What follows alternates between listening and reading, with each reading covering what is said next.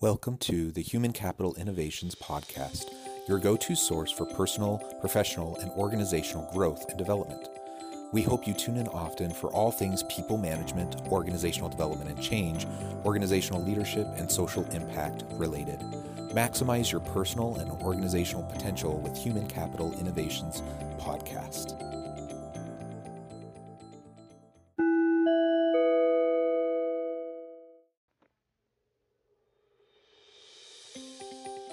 Welcome to the Human Capital Innovations Podcast. In this HCI podcast episode, I talk with Jeremy Berriault about agile transformation and finding the right path for each team, department, and organization.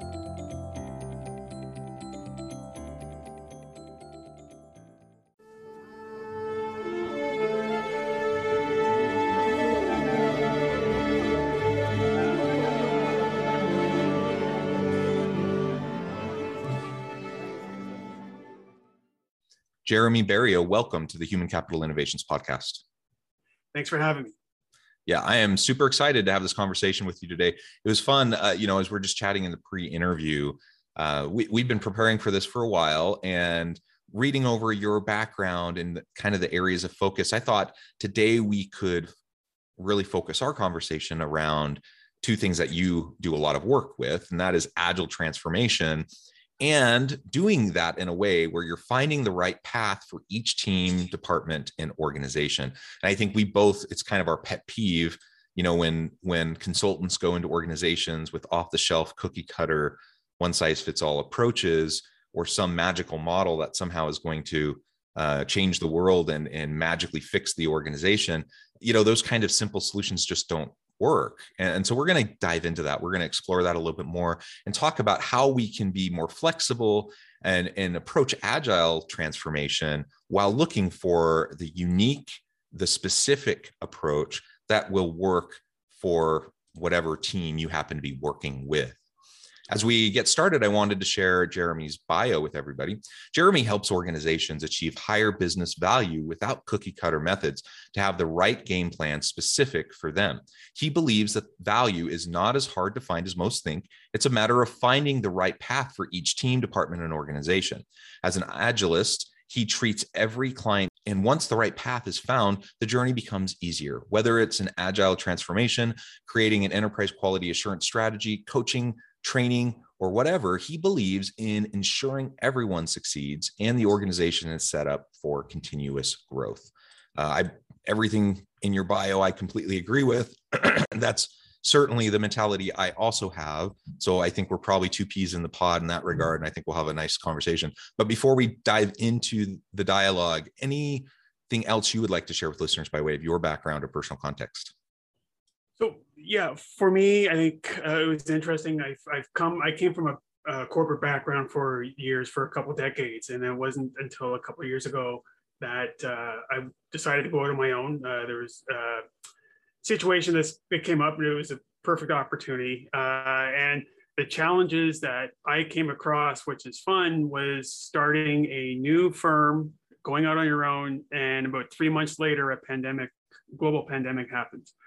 Um, the good thing was and is is because of how I treat agile and treat different situations, I was able to adapt a lot faster and sooner. I was able to show other organizations how they could adapt as well.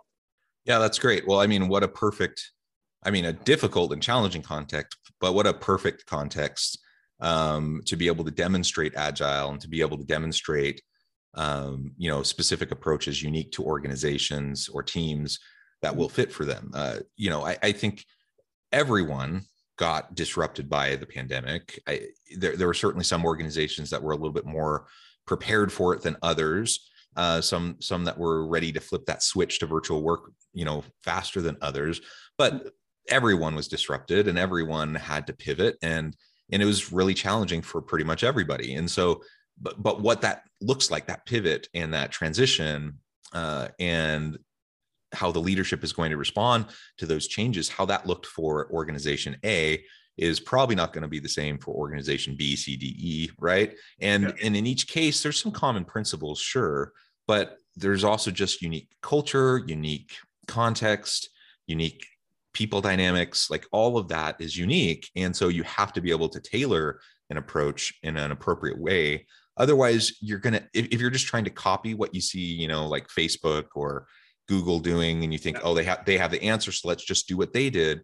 You know, that's a recipe for failure because you're not them. They're, they're something different, uh, even if there's similarities between your businesses yeah and that's and that's kind of a key thing like there's no no two team no two organization departments you name it no one is the same like everyone has their own individual uh, behaviors and actions and it's the underlying behaviors within an agile group an agile team that's what really kind of gets the ball rolling and gets things moving and being that effective self-managed team and working and when everyone did the main pivot uh, 18 months ago, I think it was uh, roughly 18 months ago, when everyone kind of, yeah, okay, we're going to shift off. We're going to do everything virtual. We're going to do this. Yep, we're agile. We're going to make that switch. I think it opened up uh, almost like a Pandora's box for a lot of organizations because, yes, most organizations were allowing people to work from home, but it was on a sporadic basis.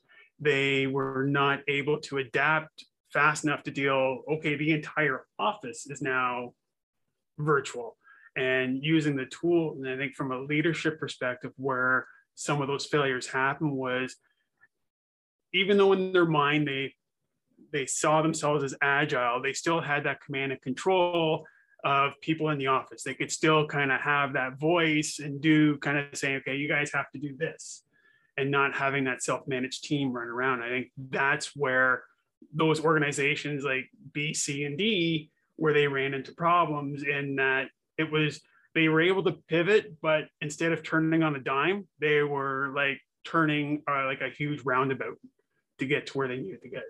Yeah, it was their aircraft carrier trying to turn right, as opposed to the dinghy. Um, yeah, so I, I, think that's a great way to to frame it. And the command control element, like you said, I, I think you know that that's that's an old model of leadership. That's an old model of management.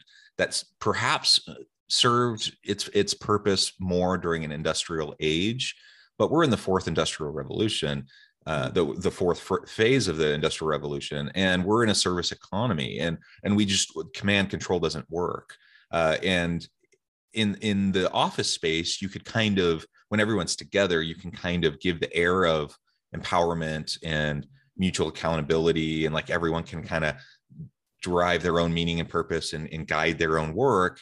You can kind of say those things but then you're also still there and you can walk around and you can see what people are doing and you can still kind of control things. But once it goes virtual you know you really lose that control and that really made a lot of organizations uncomfortable. Uh, i'm at a university uh, i'm a professor as well as my consulting work and and uh, I, I, saw my university grapple with that too uh, tremendously. And that's in a in a, an arena where there's a lot of autonomy and flexibility already with professors but man they they really struggled with allowing people to work remotely and what that would look like and putting in place all of these checklists and all of these uh, procedures. And it, it just became a, a, bureaucratic nightmare to try to pivot into this remote kind of an environment. And that's even in an organization that was probably a little bit better set up for it than some.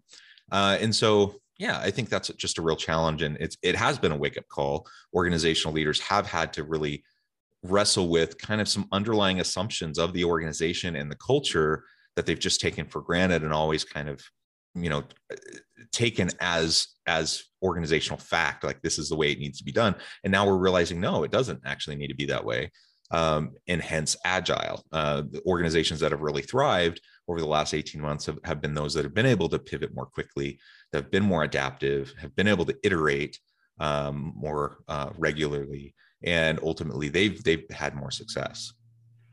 Yeah and it's it's interesting when anyone brings up the conversation of agile. They think uh, strictly software development and you've had the manifesto since 2001 where it says the agile software development manifesto.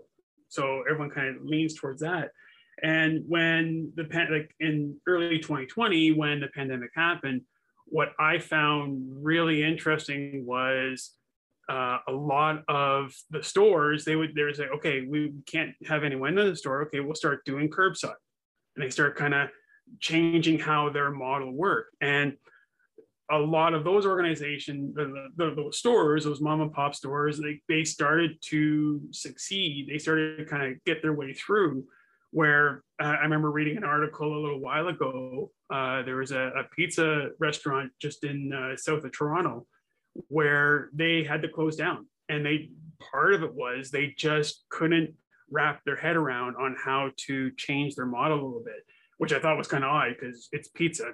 Everyone gets pizza delivered. So it was really interesting to see how those other organizations that no one would even thought of being agile, they're technically doing it and they're being that agile. They're, they're changing their behaviors. It's just a little bit different. Like it's a different view. And that's what I like doing. Like I've worked with clients where um, they wanted their sales team to be agile. They wanted their uh, marketing team to change things up to instead of being that hierarchical okay we're going to wait for this we're going to do this we're going to do that that type of sales model we're able to work with them and now they don't have that basic marketing models like okay we're going to do this okay now we're going to okay now once that's done we're going to do this okay once that's done we're going to do this and then hopefully whatever marketing plan we have it's going to work and we're going to get some new clients or getting some new leads they're able to now iterate to the point with like very short iterations saying, okay, does the market still accept this? Okay, yep, okay, good. Now we can keep going. Does the market still look like it's going to be ed tech? Okay, yep, good. Okay, let's keep moving in that fashion.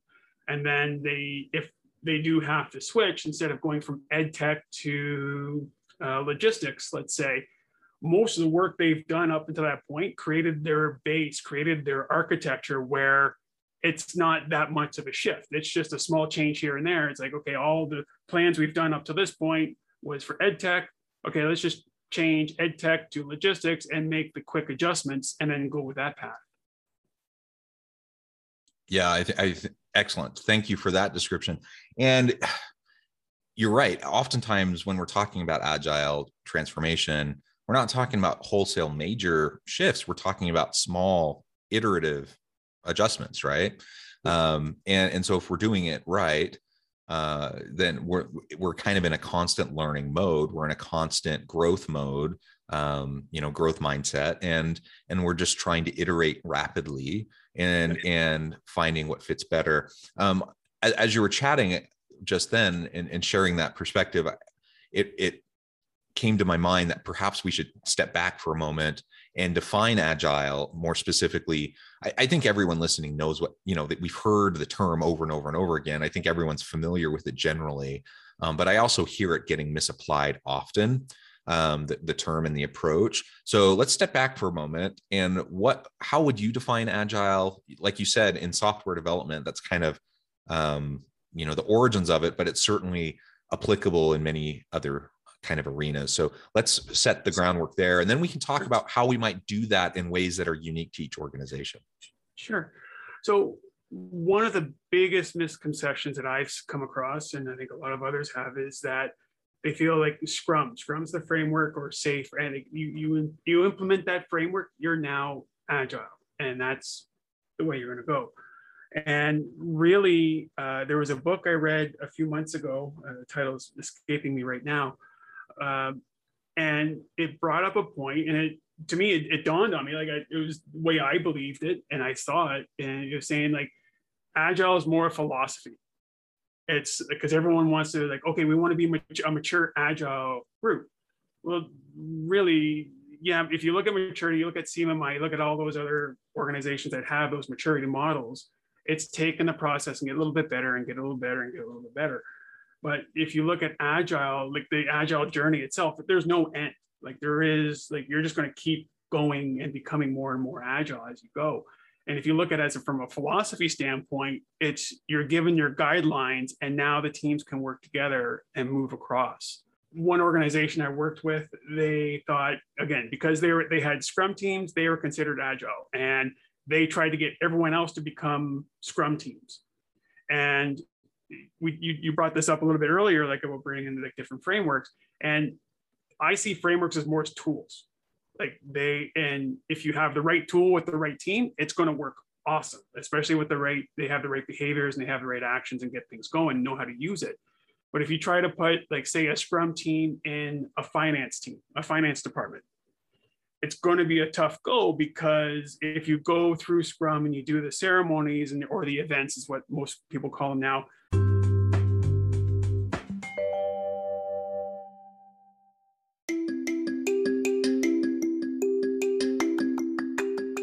Excited to announce the publication of my new book from HCI Press, Bluer Than Indigo Leadership The Journey of Becoming a Truly Remarkable Leader.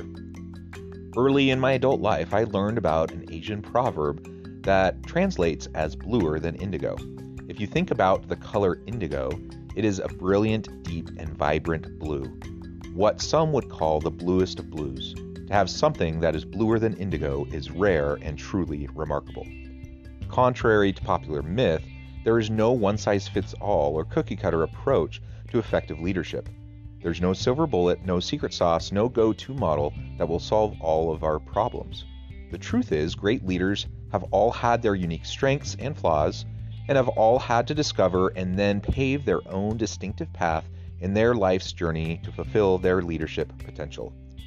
Bluer Than Indigo Leadership will help you discover your own path and explore those ordinary, everyday actions that will help you respond to an uncertain future and produce extraordinary results for individuals, teams, and organizations.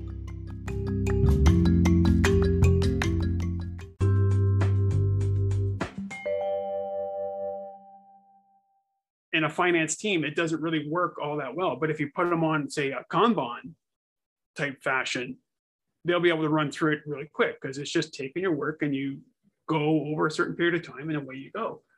So for me, agile is is a philosophy. It's like there's your behaviors inside where you have your guidelines and you go and you you become better at what you do. Like um, personally in my life, my and my family, like we're I, I bring in some of those agile behaviors to some of the stuff we do here in the house um, like my kids, they have their own little Kanban board of stuff they got to do throughout the week, and we plan that out. So it's it's the mindset and behaviors and the philosophy of your guidelines. That's how I see as agile. And like a lot of organizations and teams that I've worked with, when we start working on that type of fashion, they the success and the improvement and the value they provide, it it hockey sticks up it, it just yeah. they, they, they can't believe the value they see uh, just with even small coaching sessions. Yeah, yeah, excellent, excellent. Thank you for that. And you've already, I mean, you started to describe how that then fits with your overall mentality of the right path for each team, department, and organization. Let's speak to that a little bit more specifically. Like, why is that so vital? Um, I mean, there are so many firms out there that have more or less off the shelf kind of solutions with trademarked you know phrases and and copyrighted models. You know these are the solutions that will help transform your organization. You know in the consulting world that's super common. Um, so why can that be a problem? And in what way can we utilize models um, and frameworks in an effective way without allowing them to be overly prescriptive uh, and rigid in how a particular organization, a particular team might try to implement them. Yeah. So, and I brought this up a little earlier, like earlier about like tools, tools in the toolbox. So, yes, you have all these different frameworks and methods and copyrighted phrases, all that, all that jazz. If they just kind of go in and say, "This is what you got," like kind of a big box with a bow on it, saying, "Here you go," it's yeah they're taking their expertise saying yes this worked because i had this work with company a but your company b you're not there might be things within the culture that are just not going to work. You're basically taking a hammer to put in a screw right? You're it's just a different maybe tool set or you're trying to implement like you're saying okay everyone i want you to build a house but all you get is a hammer and nails. That's it and yeah, you'll build a house. Is it going to be a valuable house? Probably not, uh, because like you need saws, you need like drywall, you need all the fun stuff to build. But if you just have one tool to do everything, it's just not going to work. Or you're eventually it will, it will have some sort of value. Yes, you'll have a roof over your head. It won't be probably the best roof, then, but it's going to take way much longer to get to where you need to get. Um, like I've worked on uh, waterfall programs and stuff where there's oh it's going to take us eight months. Well, two years later, uh, and it wasn't well it was implemented. It was put out into production, but it was never used. It was just commented out because the executives at the time said, "No, this is taking way too long. It's not going. to There's no value anymore," and they rush off. But if they were, if they did everything kind of agile-ish and use those right behaviors and iterate all the way through, they would have probably finished that in less than eight months and probably would have like got ahead in the market. But it's just unfortunate that that happens. Yeah. So not trying to put a square peg into a round hole, trying yeah. to, you know, use a, a hammer when you need a screwdriver, you know, whatever the metaphor you want to use.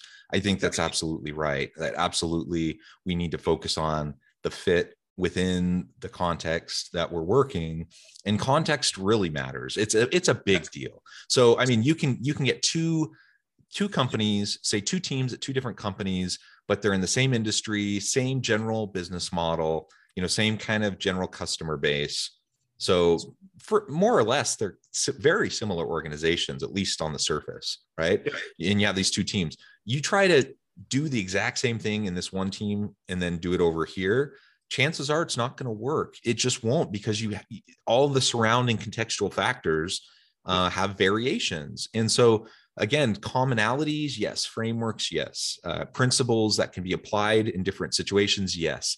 But you have to go into all of those situations uh, with your eyes wide open, uh, and you have to be willing to to do the the research necessary to understand the teams that you're working with if you're trying to bring about you know some sort of transformational change yeah. um, and and there's no shortcut for that so when i see and i get it i understand why when when you see firms promoting off the shelf um, you know prepackaged solutions you know there's economies of scale for them. It's easier quicker it's already established right? Now they can just kind of go pitch the project uh, the, the product. Uh, for organizations, it's faster. Uh, so they don't have to put in as much time up front you know with a consultant to try to understand the context. They can just kind of bring someone in do the training do whatever the transformation is and then be done and it's just kind of a faster process. But you know garbage inputs in garbage yeah. outputs right? And so you know it may be cheaper quote unquote in the short term but in the long term are you actually having sustainable change the way you want it um, are you actually accomplishing what you would hope to accomplish? And I think the answer is usually no. And it's it's one of the re- main reasons in my mind that change initiatives so often fail within organizations. The stat that always gets thrown around, I'm not sure what the real basis for this number is, but that you know people say 80 plus percent of all change initiatives fail in organizations. Why?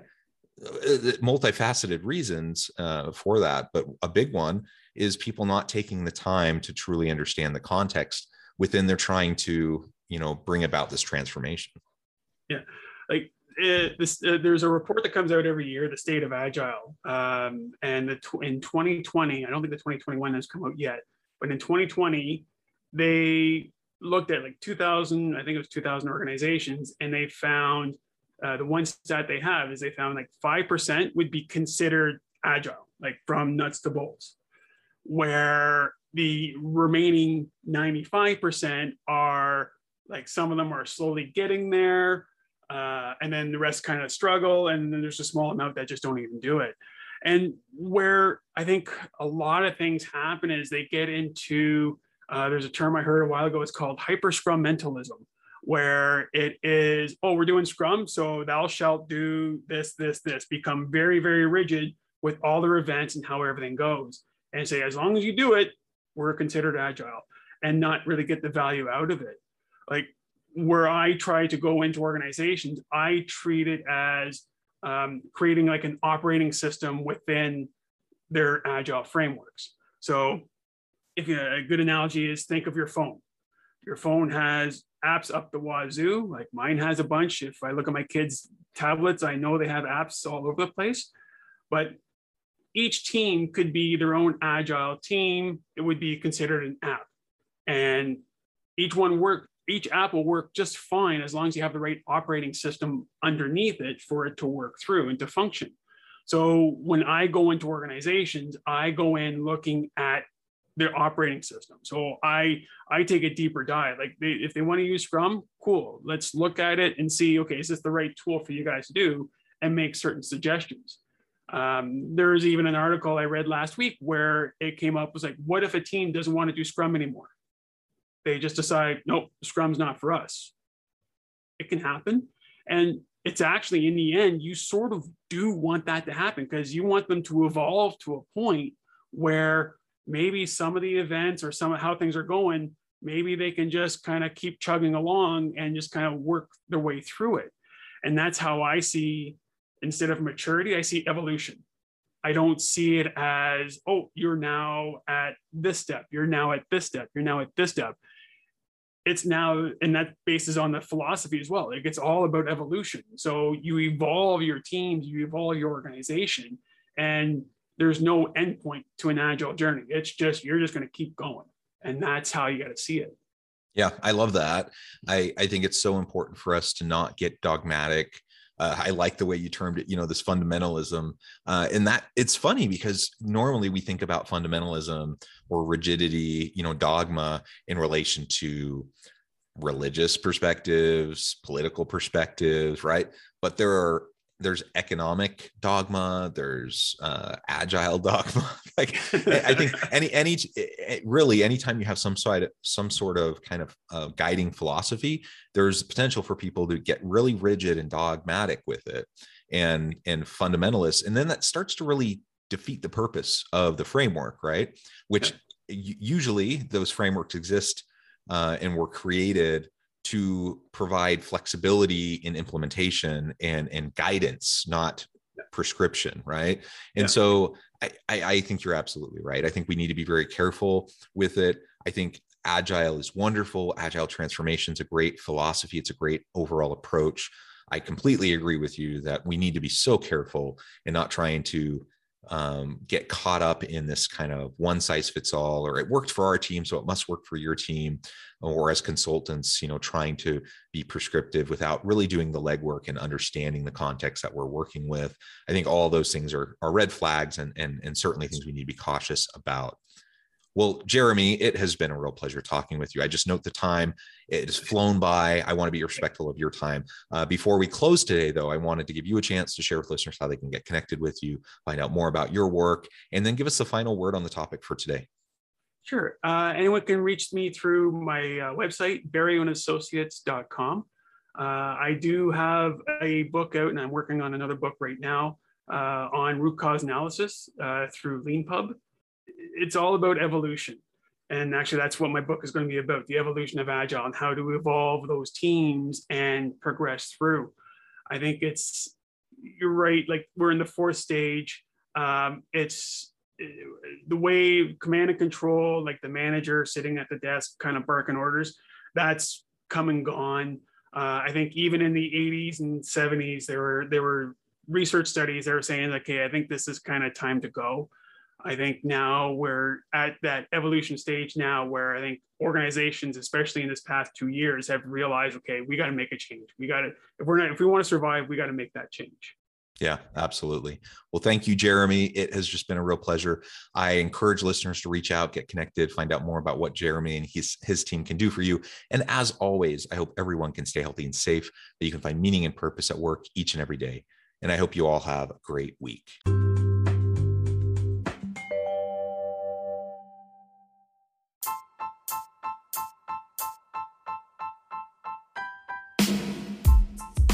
The alchemy of truly remarkable leadership ordinary, everyday actions that produce extraordinary results.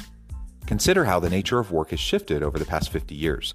With increased globalization, rapid technological advancement, and the shift in economic composition, the average job of today looks very different than the average job of 50 years ago. What will the jobs and organizations of tomorrow look like? Moreover, what does this all mean for organizational leaders? What are the core competencies and capabilities of organizations and their leadership that are prepared for continued disruption and geopolitical and socioeconomic shifts? Regardless of what the future holds, increasingly, leaders need to be socially minded, data driven, decisive, champions of talent, and disruptors of the traditional notions of leadership, teams, organizations, and work. The alchemy of truly remarkable leadership will help you to explore your own leadership competencies and capabilities and consider ways to apply and implement them into your workplace and personal life.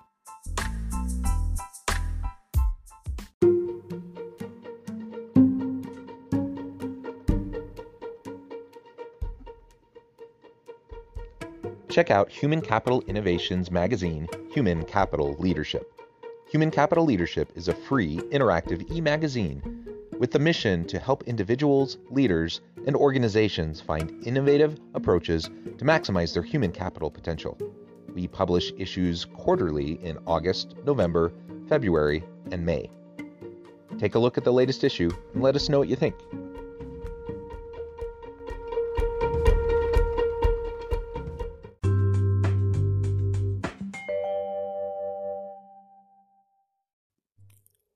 Again for joining us for this episode of the Human Capital Innovations Podcast. I hope you stay healthy and safe and that you have a great week.